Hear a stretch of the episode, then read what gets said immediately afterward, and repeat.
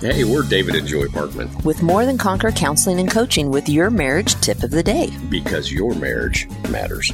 Well, I'm really holding myself back from saying I what know. I want to say because it's 2024. It's Week in- two.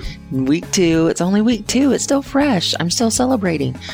But I love that we were talking about last week alternatives to New Year's resolutions. Now you have on your heart. Yeah, I want to talk about the things that get in the way of us having success. so good so good right because we know that we have things like What you feed grows and what you starve dies. absolutely you know when we are trying to do something new usually the first thing that pops up into our head is how we can't do it Right.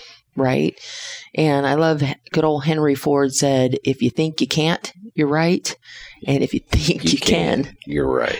right? So we want to really pay attention to what we're thinking about. Think about What you're thinking about. absolutely. And one of those ways is whatever you're thinking about is going to grow. Mm-hmm. And whatever you choose not to think about is going to fade, it's going to die. And so we want to talk about thinking more positively, more life giving. God says that the power of life and death, blessing and cursing, is in our tongue. And he says it's like a tiny rudder on a ship, a Mm, little thing that turns the whole ship. right. But what turns the rudder? Ooh. It's the helm, it's that wheel Mm. up in the captain's office, right? Uh, Mm. where's your captain's office? yeah. Your mind. Your thoughts. So our tongue is just professing outwardly what our thoughts are, What we believe. what we believe. Ooh. So we have to make sure, right? There's really two options of who's steering that ship us, our flesh, Mm, or God.